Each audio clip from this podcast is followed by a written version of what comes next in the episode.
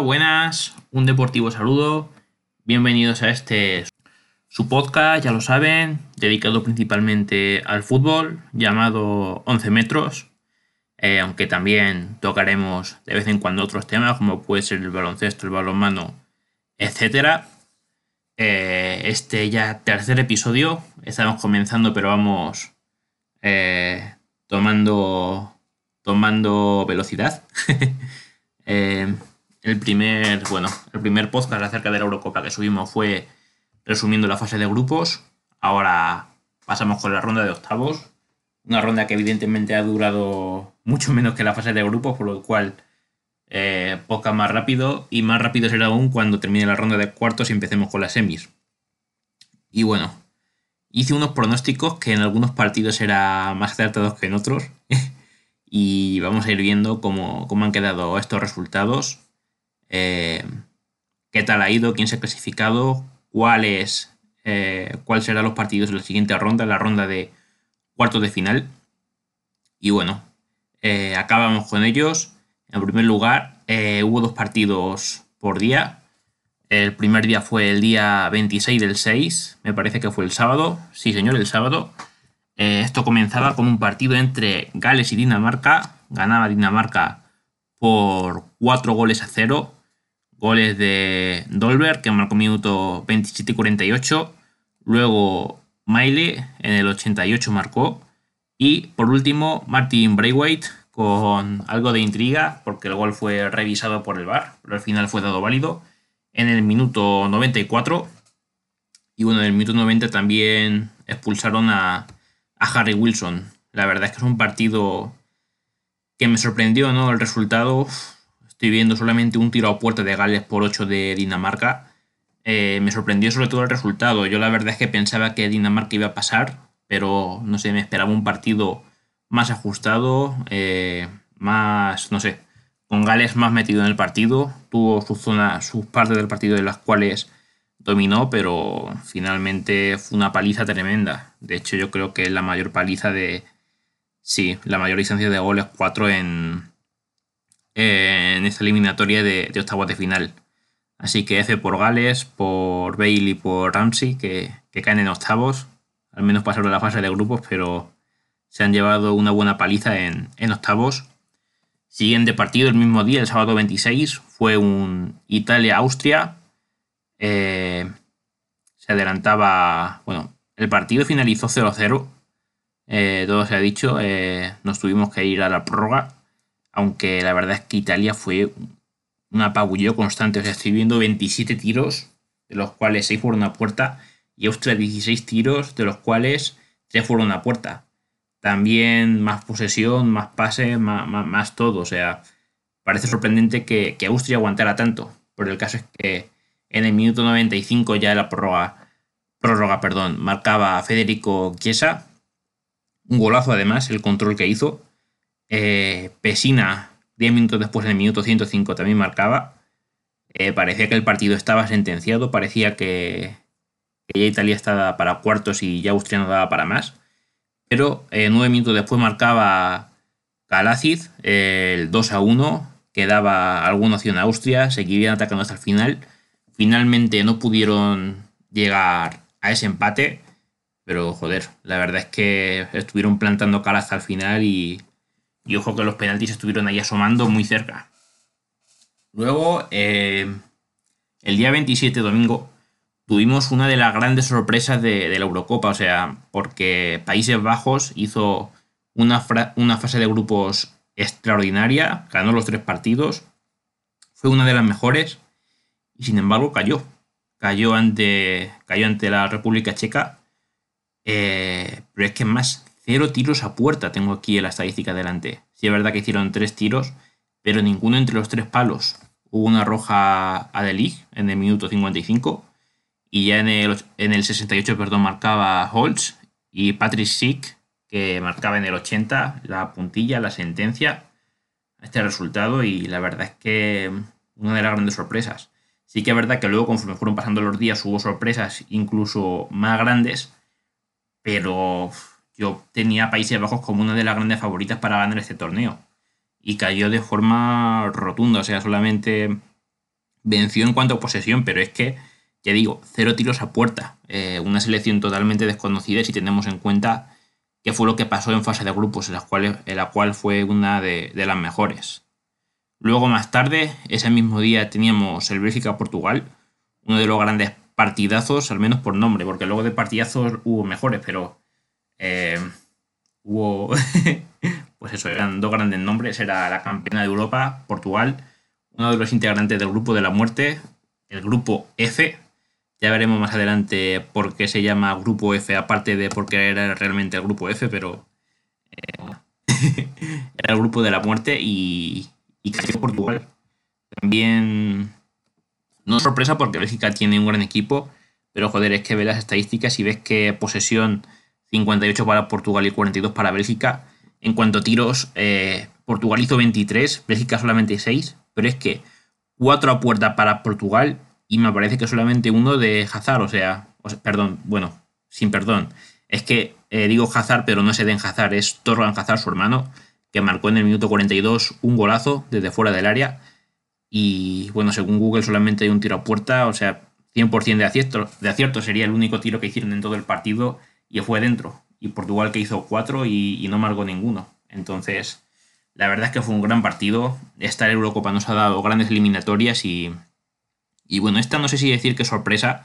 Es sorpresa en el sentido de que es un integrante del grupo de la muerte que cae eh, muy temprano en octavos de final. Además es el actual campeón y que en octavos cae muy pronto, pero eh, Bélgica tiene muy buen equipo, así que desde, ese, desde esa perspectiva es que podía haber pasado cualquiera de los dos. Y la verdad es que los dos hicieron un partidazo y, y muy bien.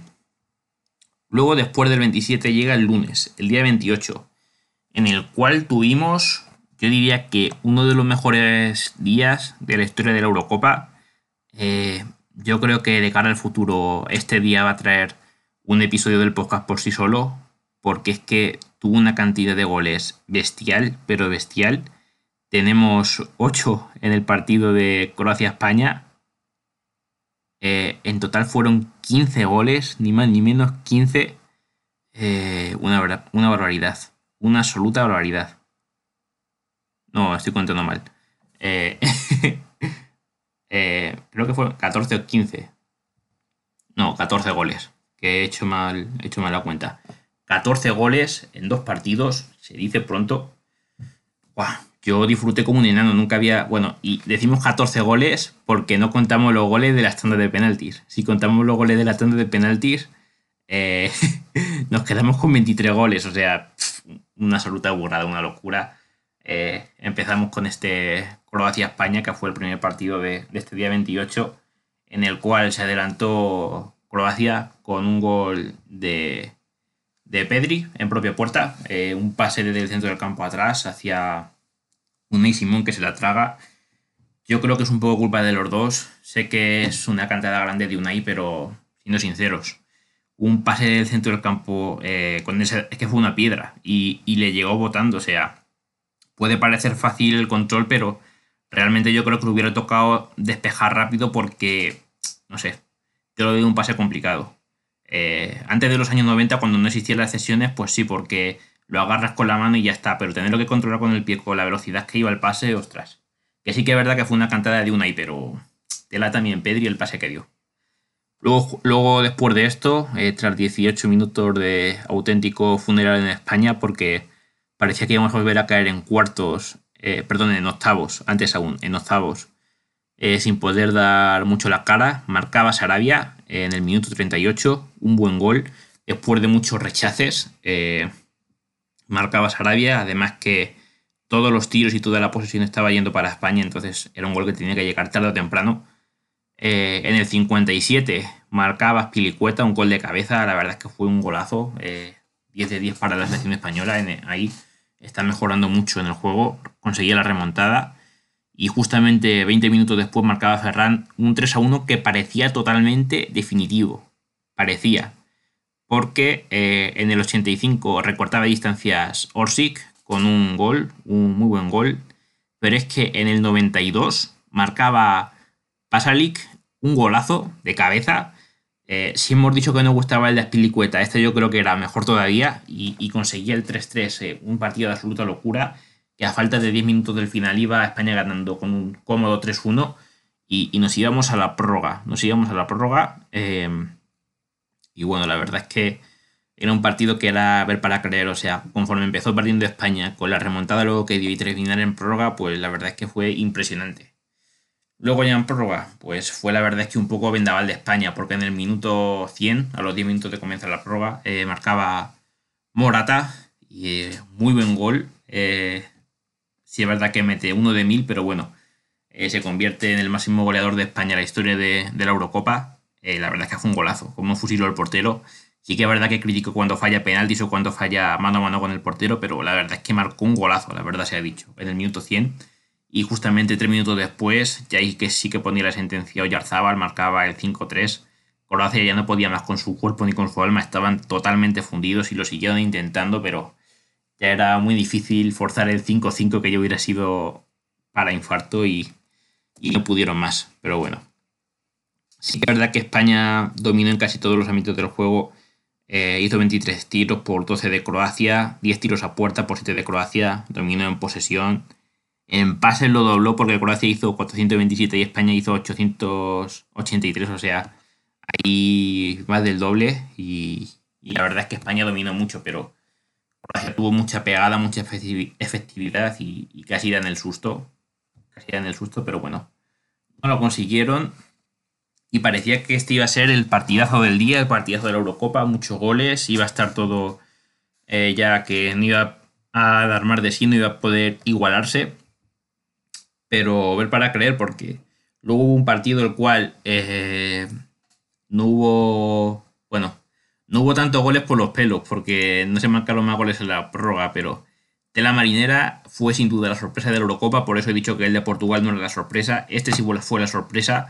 Francia, la favorita gana la Eurocopa, caía contra Suiza, eh, se adelantaba Suiza en el minuto 15 con gol de Seferovic, eh, en el 50 y no sé cuánto, la verdad no tengo aquí el dato, pero fallaba un penalti que ya hubiera puesto el 2-0 para Suiza y hubiera puesto el partido muy cómodo para ganar. Pero justamente después de esto, remontada a Francia con dos goles, dos muy buenos goles de Benzema, uno con un control de espuela brutal. Yo, la verdad es que es algo de crack. Luego sí que es verdad que muchas veces falla los goles más fáciles, decimos que no tenemos nueve, no sé qué, pero qué bueno es en, cuanto a técnica y en eso, la verdad y dos minutos después de nuevo Karim Benzema de cabeza marcaba el 2 a 1, ponía por delante a, Francia, Suiza se venía completamente abajo, parecía que ya no daba más de sí. Es más, Pogba marcó en el minuto 75 un gol precioso, para mí fue, eh, para mí es el mejor gol de la Euro. Hay gente que habla del de Yarmolenko, del de Torgan Hazard, pero es que este además de, de ser fuera del área. Eh, bueno, el de Yarmolenko también es muy bueno, le pega en horizontal, va muy cerca de la escuadra también. Pero es que este fue inalcanzable. Es que a la altura que le puso y. Eh, es que pones directa. Por eso se llama la escuadra, no es que pones una escuadra en la portería y es que fue en el pico más lejano del portero. Es que era imposible atraparlo. Marcó un tremendo golazo Paul Popa en el 75, que era el 3 a 1. Parecía que era totalmente definitivo pero que le digan a España si un 3 a 1 es definitivo, porque en el minuto 81 volvía a marcar Seferovic, eh, recortaba distancias. Justamente después le anulaban un gol a Suiza que iba a ser el 3-3, pero parecía que ya no se podía más. Eh, ya daba la sensación de que si marcas el 3-3 y te lo anulan ya no, ya no vas a llegar más. Pero en el 90 marcó Gabranovic el 3-3, efectivamente. Un golazo también, como lo ajustó al palo derecho de, de Lloris. Un golazo que forzaba la prórroga y, espectacular, espectacular eh, Suiza. Luego en la prórroga sí que es verdad que no fue tan, tan, tan vistoso. Sí que es verdad que hubo ocasiones por ambos equipos, pero finalmente desembocaría todo en tanda de penaltis. Una tanda de penaltis muy, muy buena, eh, donde casi todos los tiradores hicieron auténticos golazos. Parecía que nadie iba a fallar. Me daba miedo que terminara esto como la del Villarreal Manchester porque pedazo de podcast largo que se iba a quedar solamente con este partido. Pero finalmente cuando iban 5-4 eh, para Suiza, Suiza había convertido sus 5 penaltis, Francia llevaba cuarto, tenía que marcar el quinto para forzar eh, más penaltis y llegar ya a la muerte súbita. Pero Mbappé falló, eh, tiró un tiro que no es que estuviera mal tirado, pero más centrado de lo que debió. No tan alto como debía haberlo tirado, lo tiró a media altura y, lo paró el portero. Eh, fallaba Mbappé y, Suiza se clasificaba. Wow, merecidísimo Suiza, la verdad. Fue un gran partido el que hizo. Y bueno, de Mbappé poco más se le puede decir. Hay gente que dice que sí, que ahora toca ser humilde, que no sé qué, que como que lo critican mucho porque antes ha sido muy extravagante cuando ha ganado. Pero joder, tampoco se le puede criticar mucho. Que tiene 20 años el chaval y ya ha sido campeón del mundo. Entonces, todos los grandes fallan. Eh. Messi ha fallado penaltis importantes. Eh, Roberto Baggio, que era el mejor jugador del mundo, falló el penalti decisivo en la final del Mundial en el año 94. Entonces, eh, yo como pensé en el momento que tiró el penalti, uno tiene que ser líder para lo bueno y para lo malo. Él iba a tirar el quinto penalti, que si a Francia le hubiera ido bien eh, los penaltis anteriores hubiera sido el penalti decisivo, el penalti de la victoria, y asumió tirar el penalti con el riesgo de que si perdía eh, su equipo quedaba eliminado, y efectivamente quedó eliminado. Pero poco más se le puede criticar a Mbappé. Eh, felicitar a Suiza, que dio la campanada, es la auténtica sorpresa. Va a ser el rival de España, pero a ver, a ver qué va pasando. Y con esto cerramos el día 28, que que yo creo que el 28 de junio va a tener que ser el Día Internacional de la Eurocopa porque vaya dos partidazos hubo, vaya 14 goles en dos partidos y, qué espectáculo, qué espectáculo. Luego llegábamos al 29, que todavía estábamos un poco inquietos con lo que había pasado el día anterior, el día 29 que fue ayer, y nos eliminan Alemania, ni más ni menos, otra de las grandes favoritas, otro de los integrantes del grupo F, F por ellos, el grupo de la muerte, y con esta eliminación caían los tres que pasaron del grupo de la muerte, que era el grupo donde estaban los principales favoritos, de donde mucha gente decía que iba a salir el campeón, como para no pensarlo, tienes ahí a Francia, tienes a Alemania, tienes a Portugal, pues nada, los tres fuera, en esta ocasión fue Inglaterra la que se cargó a Alemania con un 2-0, eh, un partido que fue la verdad muy igualado, con grandes partes de dominio para Alemania, otras grandes partes de dominio para Inglaterra, finalmente en el minuto 75 Sterling marcaba un golazo, una jugada que haya fabricado el solo y que eh, con buenas paredes con sus compañeros terminó finalizando.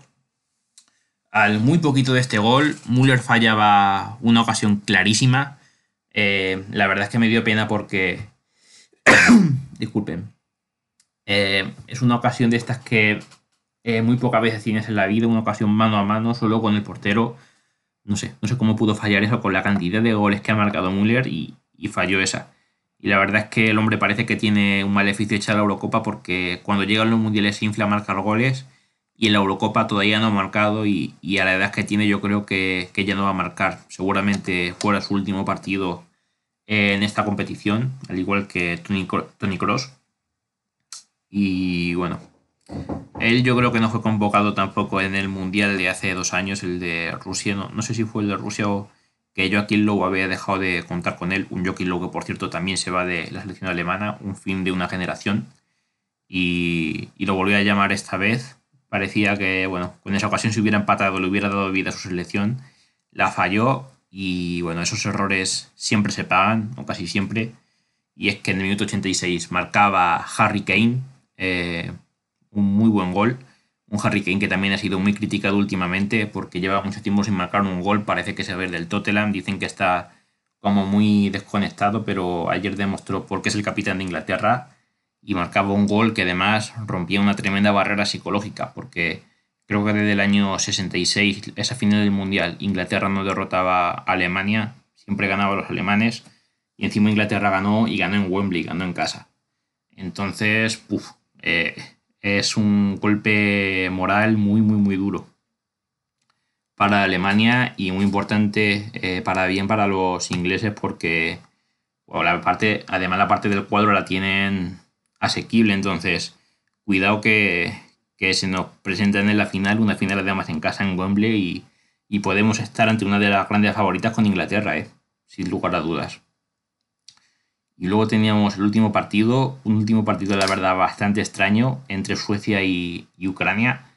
Eh, bastante igualado, con, dándose un golpe eh, mutuamente, eh, pero además, cuando digo golpe lo digo de forma literal, porque especialmente la prórroga fue muy, muy, muy accidentada. primero, vamos a empezar hablando de, del partido. se adelantaba En el minuto 27, el gol para, para los ucranianos.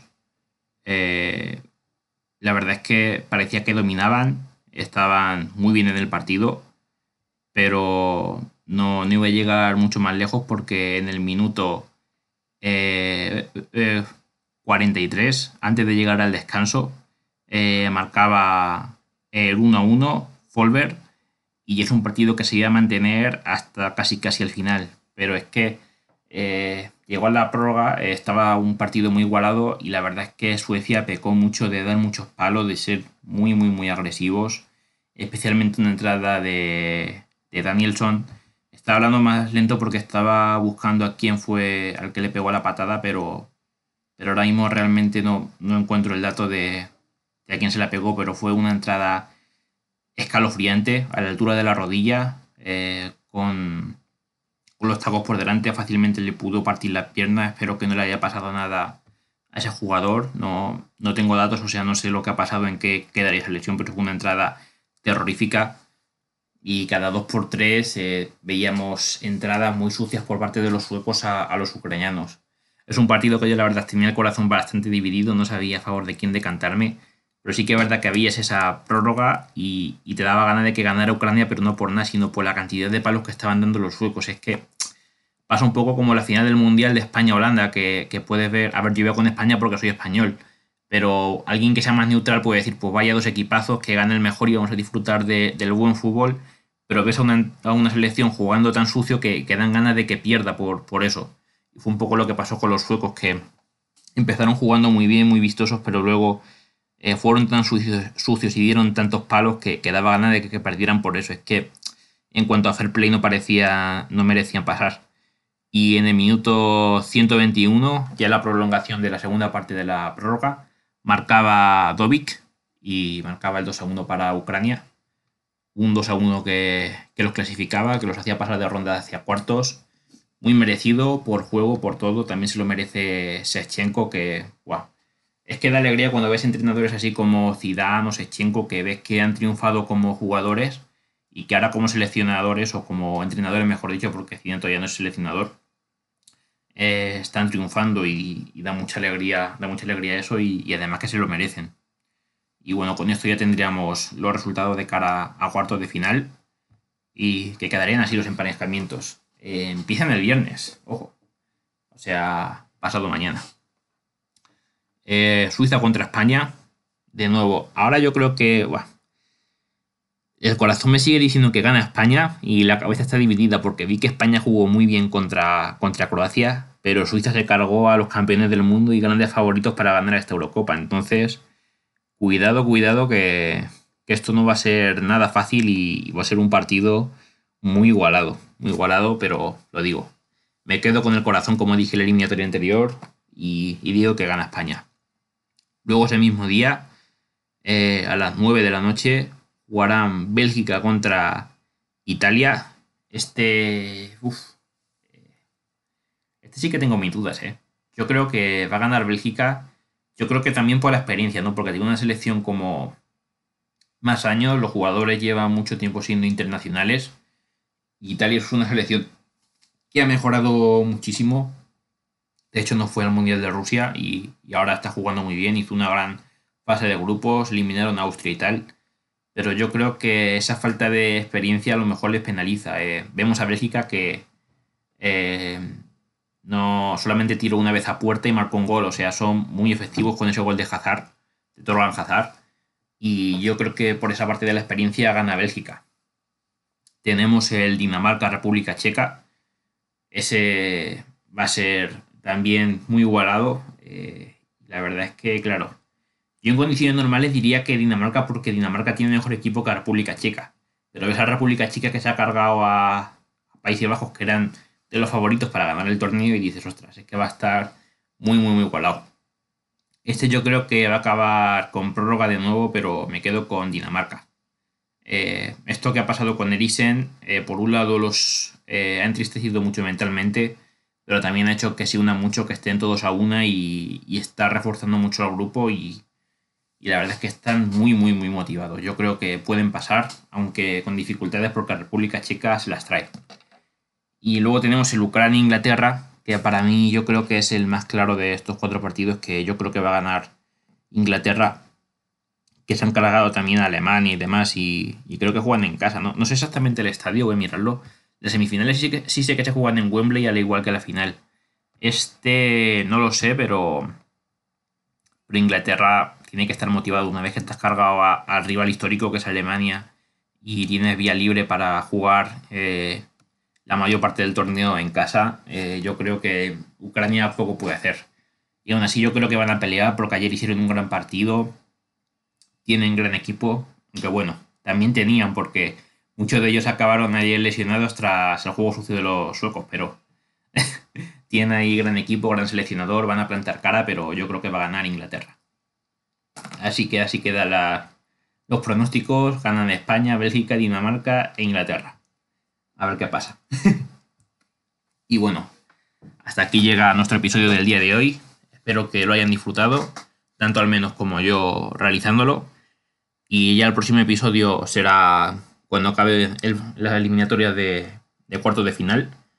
El sábado es el último partido, a ver si el domingo por la mañana puedo subir episodio con los resultados y con pronóstico de las semifinales. semifinales. Y bueno, a ver qué pasa, a ver si les gusta y, a ver cómo va todo. Bueno, yo me despido desde aquí. Eh, ya saben nuestras redes sociales. 11 metros tanto en Instagram como en Twitter como en Facebook. El correo electrónico 11 metros contacto gmail.com y ya está, hasta aquí estaría. Espero que tengan un buen día y que disfruten mucho el episodio. Chao, un saludo.